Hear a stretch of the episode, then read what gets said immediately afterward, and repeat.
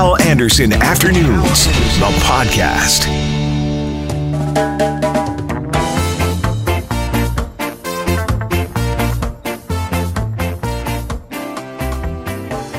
Greg McPherson here, Executive Director of the West Broadway Community Organization. Greg, hello, good afternoon.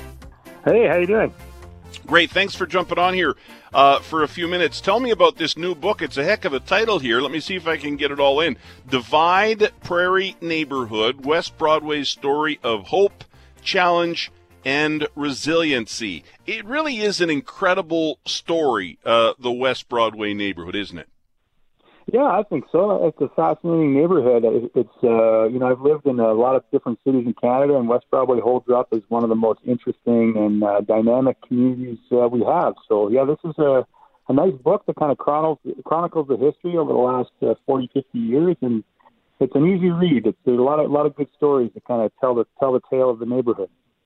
Who wrote it? Why was it written? And uh, it, it's it's an interesting mix, right? Because it it has uh, some uh, academics to it. You know, it was was written by uh, a couple of academics, but yet there's some great storytelling. Yeah, the Institute of Urban Studies down at the University of Winnipeg has always taken an active interest in this community. I guess uh, for a number of reasons, academically, it's uh, it is a really dynamic uh, market and a, and a, a mix of populations that's quite interesting. But uh, yeah, there's also uh, some some community writers who are involved. One guy in particular, Mike Maunder, uh, who's been living in the neighborhood for many many years. Uh, he used to write for the Free Press and a number of other newspapers, and he tells a lot of stories uh, from personal experience. And he, he did a lot of interviews with people who were involved at the time uh, over the last 50 years, people who uh, helped to organize uh, events and, and make the neighborhood uh, a stronger, better place for people to live. So yeah, it's a really interesting read. I'm, I'm really, I, I got interviewed. I'm in there. There's a couple pictures of me in there, so I'm excited to to be part of history too. Anything, and I mean, you're the executive director at the West Broadway Community Organization. Anything in the book as you read the book and you went, "Oh wow, I didn't know that." Any interesting tidbits, some facts in there maybe that even you didn't know? Yeah, there's all sorts of stuff like that. You know, like I, I make the I make the neighborhood that this is my life. Like I've been working for West Broadway for the last uh, almost 15 years, and and there were a lot of great stories just about the people who were involved in, in you know uh, saving our our uh, community center. Like it, the doors were almost closed at the time. Uh, people who c- came together and, and bought up old buildings and fixed them up and you know, there's this great story about Westminster Housing Society, a, a group of people who just out of the kindness of their hearts, like a, you know, as a federal judge, got involved and, and uh, formed this organization that bought up old houses and fixed them up for people to rent at low at low rates. And yeah, there's just so many great stories of people who who uh, who care about each other, you care about their community, and and you know, we live in a time where people are are, uh, are isolated and, and uh, a lot of fractured relationships. People are moving all the time, so having a community that's sort of tight knit, uh, it's a special thing. And and yeah, the, the book really chronicles that well. So I, I recommend people take a look if they're interested in West Broadway. You know, uh, we talked uh, a week or so ago here on CJOB about the various neighborhoods and neighborhood pride. And I know a few people from West Broadway. There is some pride in that neighborhood, I'll tell you. it's kind of a microcosm of Winnipeg. You know, like people, uh, Winnipeggers when they go abroad, uh, like we make fun of ourselves a lot. Eh? Like when we're amongst Winnipeggers, we'll we'll we'll uh, cut into Winnipeg. But you go abroad, someone says something bad about Winnipeg, it's fighting words. You know. Mm-hmm. And I think West Broadway is the same way. We're very proud of what we have there. It's hard earned. Uh, a lot of good people trying really hard uh, and living through some difficulty uh, and and and you know caring about each other, caring about their neighbors, caring about their neighborhood, and that's not something every every community has. So we're we're very fortunate, but it's uh, we we earned it. Is the book available now? Because listen, people have more time on their hands right now. It seems to me this would be a great Christmas gift. Yeah, I, I don't know how many uh, the Institute of Urban Studies is putting it out. I don't know how many they printed, but if people go to the Institute of Urban Studies website, it's right there. It's right on the front page, so you can find out for sure. And, and it's easy to touch base with uh, with the academics down there. They'll point you in the direction either of some printed copies uh, or certainly some free uh, PDF copies if you wanted to read it on your computer or your tablet.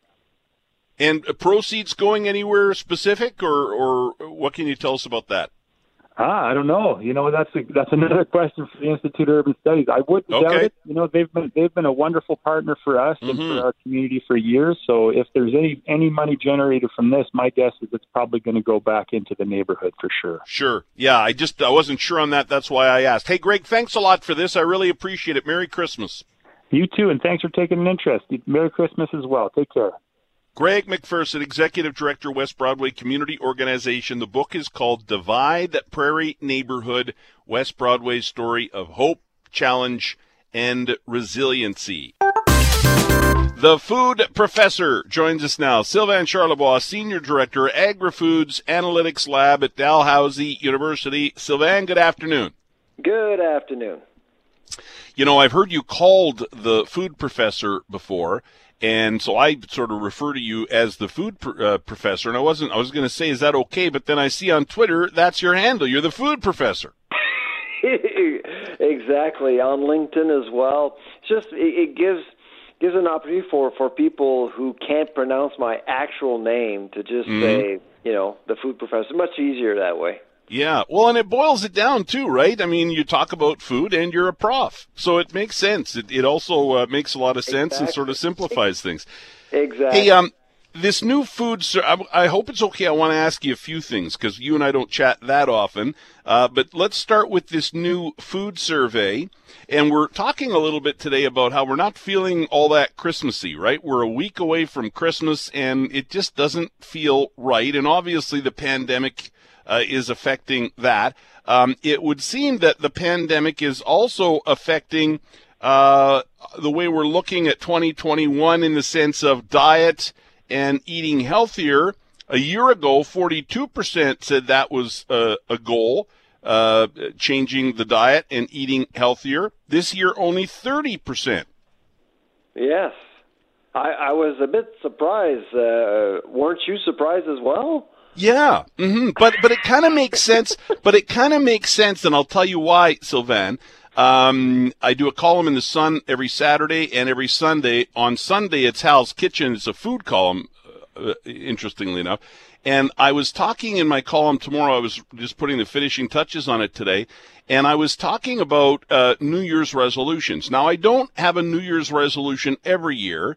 Uh, but normally, if I had one by now, it would be locked down. I'd have it nailed. But you know what? I haven't even given that any thought. So I can see where this is maybe impacting people and, and what they're looking at when it comes to the future. Yeah, absolutely. Uh, I honestly uh, think that the survey results uh, reflect uh, a, a mixed bag of emotions. Uh, anxiety, uh, uh, and, and mostly some excitement towards uh, 2021 with uh, with word that we are going to get vaccinated at the, at some point, and and and we'll we'll end this terrible pandemic. Um, so, but what I was really surprised, and this is the second year we've done this, we compare, we basically survey the same people at the same time every year. And it was kind of interesting to compare uh, 2020 with 2021, and only to realize that most people kind of think the same way when it comes to food affordability and and habits that they're not necessarily willing I mean they're willing to change habits but its very results were similar to last year's which I thought was interesting. Hmm. And I thought it was interesting too that not only are uh, we thinking less about changing our diet and eating better in the new year, but we're thinking more about others. We're more willing, more of us are willing to donate to, say, for example, a food bank. Isn't that nice? Yeah. It's incredible. I mean, last year, so last year we there were there there was a an interesting percentage of people wanted to get to food banks uh, for 2020, but uh, given what we've gone through, a lot more people. I mean, the the number of Canadians uh, recognizing that food banks have a role to play, and, and recognizing that many Canadians will need food banks to survive in the year uh, coming, uh, has doubled. That's that's that, we didn't expect that at all. So it, it, this is great, and uh, and when we saw that, well, we need to release results as soon as possible because it's a good news story, and and I think we all need that right now. yeah. No kidding. Uh, before I move on to a couple other things I want to ask you about, any other interesting findings that you want to touch on?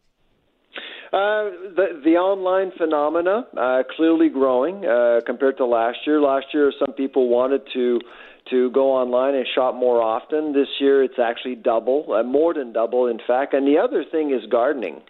Uh, yeah, a lot more people uh, intend to garden in 2021 versus 2020. Not much of a surprise because uh, we all know that one Canadian in five actually started a garden this year, and so we are expecting that phenomena to continue. Yeah, and, and I've got a story, in fact, today, if I have time for it, where one of the other good things that's come from the pandemic is people are becoming nature lovers. People are spending more time outside. Yeah. We don't have a lot of options. They're spending more time outside and they're enjoying being outside. And gardening is, that doesn't surprise me. Gardening uh, was very popular and I'm sure it will be even more popular um, this coming spring and, and, into summer. Okay, so I wanted to ask you um, about, uh, we were talking the other day about how Christmas dinner is going to look different. And I was checking online today. There are a ton of restaurants that are prepared to be open on Christmas and cook your Christmas dinner, whether it's for you alone, you and your husband, your wife, a significant other, a kid or two, or if you want, they'll deliver the whole damn turkey, turkey, dinner, everything. Um, uh, uh, restaurants are really trying to take advantage of the situation they find themselves in right now.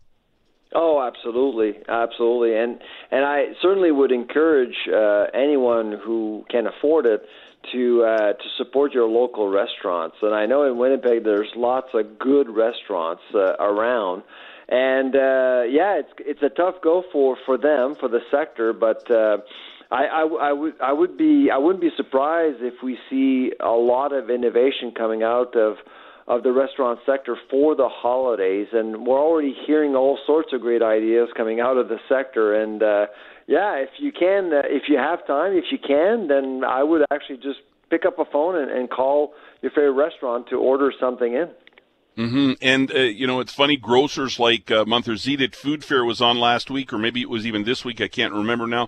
Um, uh, talking about how you would think smaller turkeys and smaller hams would be sort of the order of the day because you know people are in their bubbles and cooking for themselves. Right. And while that is the case, they're also seeing the big birds happening as well because people are cooking and then packaging those meals and sending them off to family and yeah. friends, which is really cool.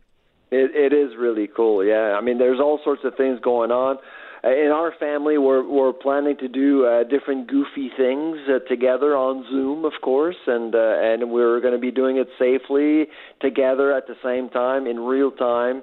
And so, yeah, I, I think this is about attitude. Really, this is about, and this is a p- special time of year. And uh, even though we can we can't be physically together, uh, just the just the the the the idea of doing something together but uh, remotely is is also something special that we need to embrace.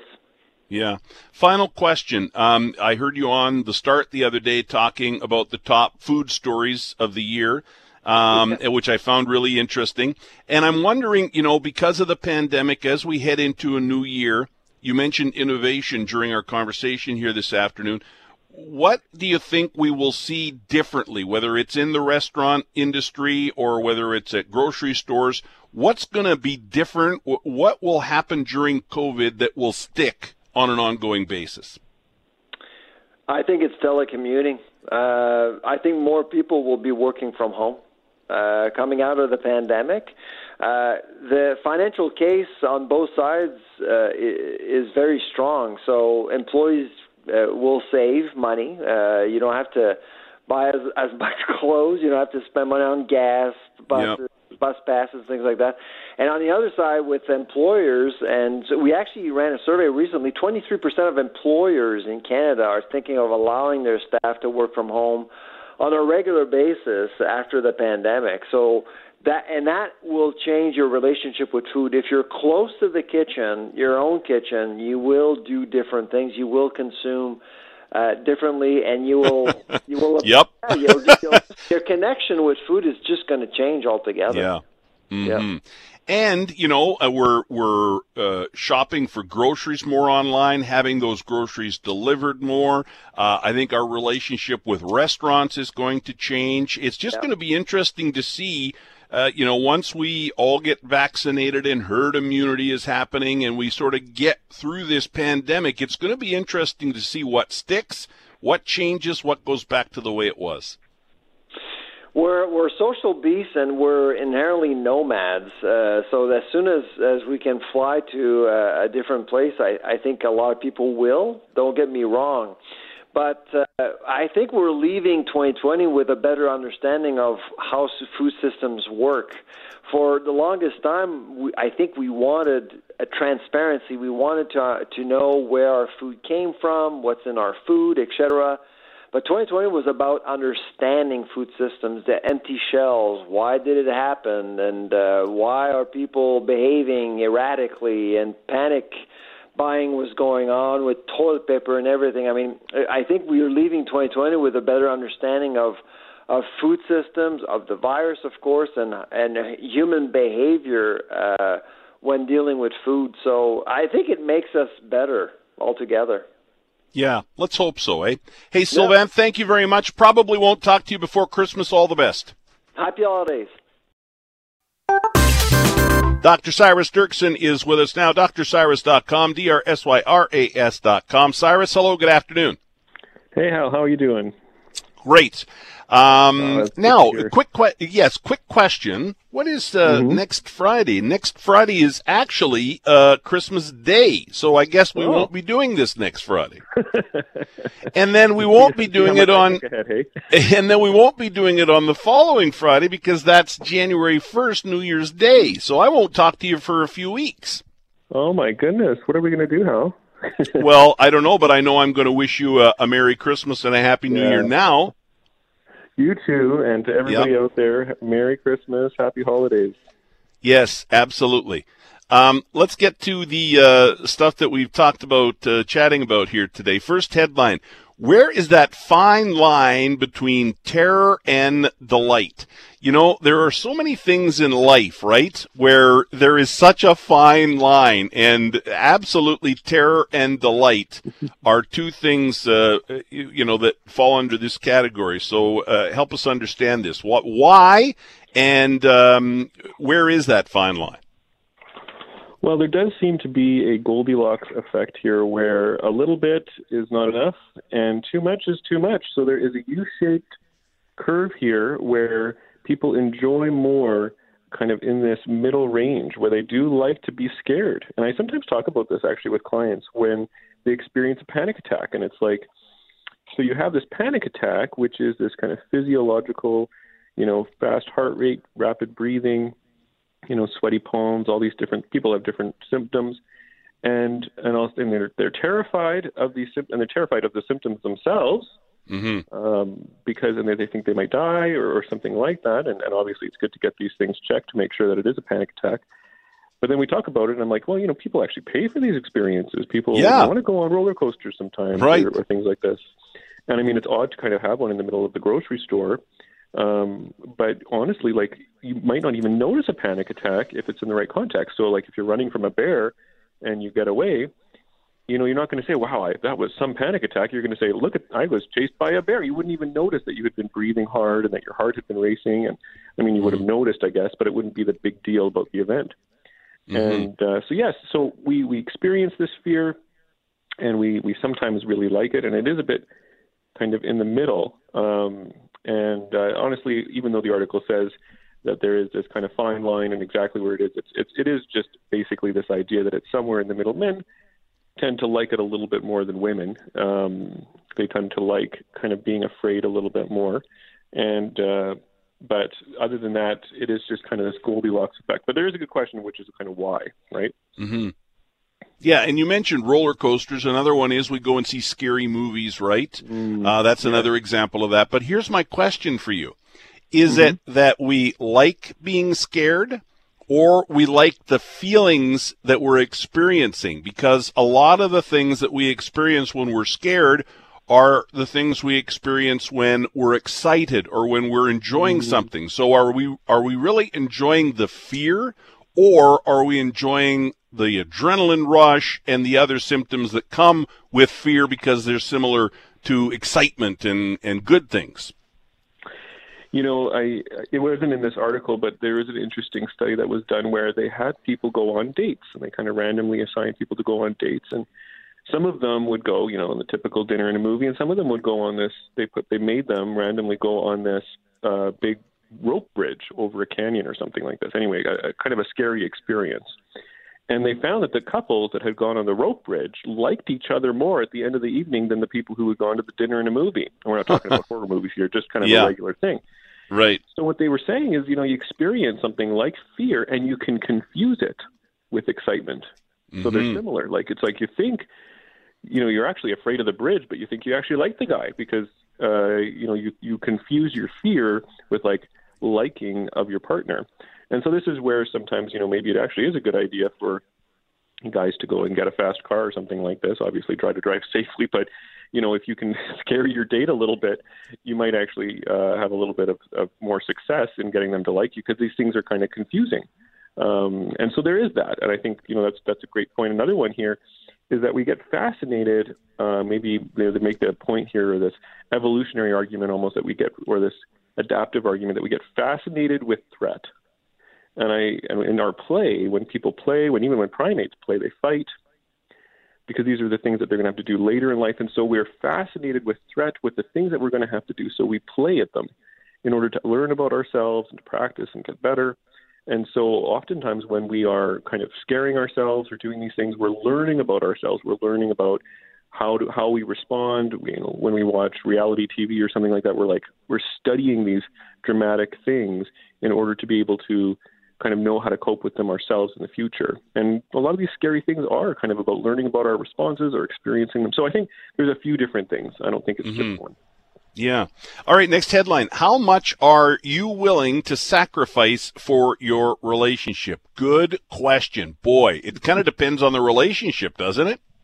Yeah, and it does seem to matter. I mean, like people um, do seem to have negative effects from uh, sacrificing too much in their relationship. And so, what they were finding in this article is that the willingness to sacrifice was very good for a relationship. You want to have a partner who's willing to sacrifice for maybe more obvious reasons, like it communicates love and caring and all of these things. And so, that's what you want. But it does make a difference. So, if you go and you have your partner sacrificing a lot and it become it can become burdensome and can actually hurt the relationship in the end. So even though you might pick a partner or find a partner who's willing to sacrifice, you have to be careful. Um, you have to be careful, one, in asking your partner to sacrifice too much. And you also have to be careful as a partner in sacrificing too much because oftentimes people will feel like they're a superhero emotionally. Well, I mean, I can't lift a million pounds, but I can lift a million pounds with my emotions. Like, I just feel like, oh, I can handle that. I can sacrifice that and still love you. I won't resent you. Well, maybe they will and Hmm. it, it can be a reality that actually ends up hurting the person. So if you sacrifice too much for your partner, you have to be careful because you might actually end up hurting your relationship with them when you later resent them for it or have negative feelings Right. or feel like it's a burden. hmm hmm And we've all done that, right? To some degree, Mhm. at some level in a relationship, we've all, you know, said, well, this relationship's important to me. It's going to carry on. But then you're right. If you bite off more than you can chew, it might come hmm. back later on and, and make you feel differently about that relationship. It's a very tricky thing to become assertive and to a degree selfish or self caring or taking care of yourself in order to actually help your partner. And that can be an odd thing. I mean, you, we, we see it in different places, like, you know, put your own air mask or whatever thing on in your airplane before the kid. Uh, you know, you have to take care of yourself so you can take care of others. And that happens in relationships because if you damage yourself, you can end up having problems. So it can actually be a problem sometimes, yeah, to be too self sacrificing. And I would imagine also the opposite. If you're not sacrificing enough, if you're not willing to sacrifice, it communicates like, I don't care about you. So you want to have that middle ground, and you have to be careful about it for your partner and for yourself. Hal Anderson Afternoons, the podcast, is available on Apple Podcasts, Google Podcasts, and anywhere you find your favorite podcasts.